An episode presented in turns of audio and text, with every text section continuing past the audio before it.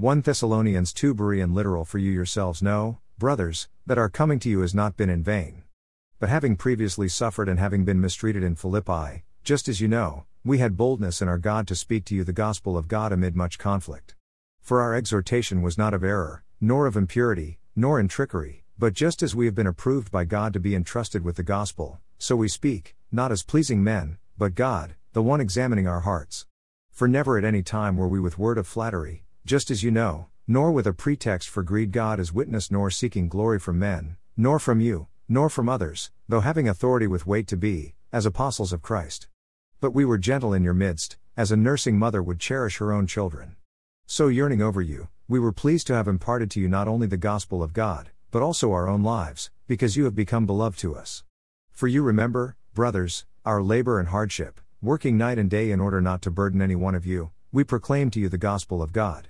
You are witnesses, and God, how holily and righteously and blamelessly we behave toward you, those believing, just as you know how each one of you, as a father his own children, we were exhorting and comforting you and charging unto you to walk worthily of God, who calls you into his kingdom and glory. And because of this, we also give thanks to God unceasingly that, having received the word of God by your hearing from us, you accepted not the word of men, but even as truly it is, the word of God, which also works in you who believe. For you became imitators, brothers, of the churches of God in Judea being in Christ Jesus.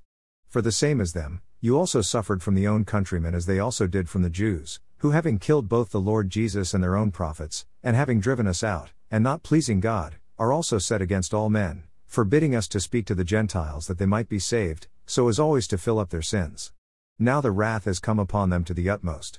But we, having been bereaved of you, brothers, for the time of an hour in face, not in heart, were more abundantly eager with great desire to see your face. Therefore we wanted to come to you indeed, I, Paul, both once and twice, and Satan hindered us. For who is our hope or joy or crown of boasting? Or are not even you, before our Lord Jesus at his coming? For you are our glory and joy.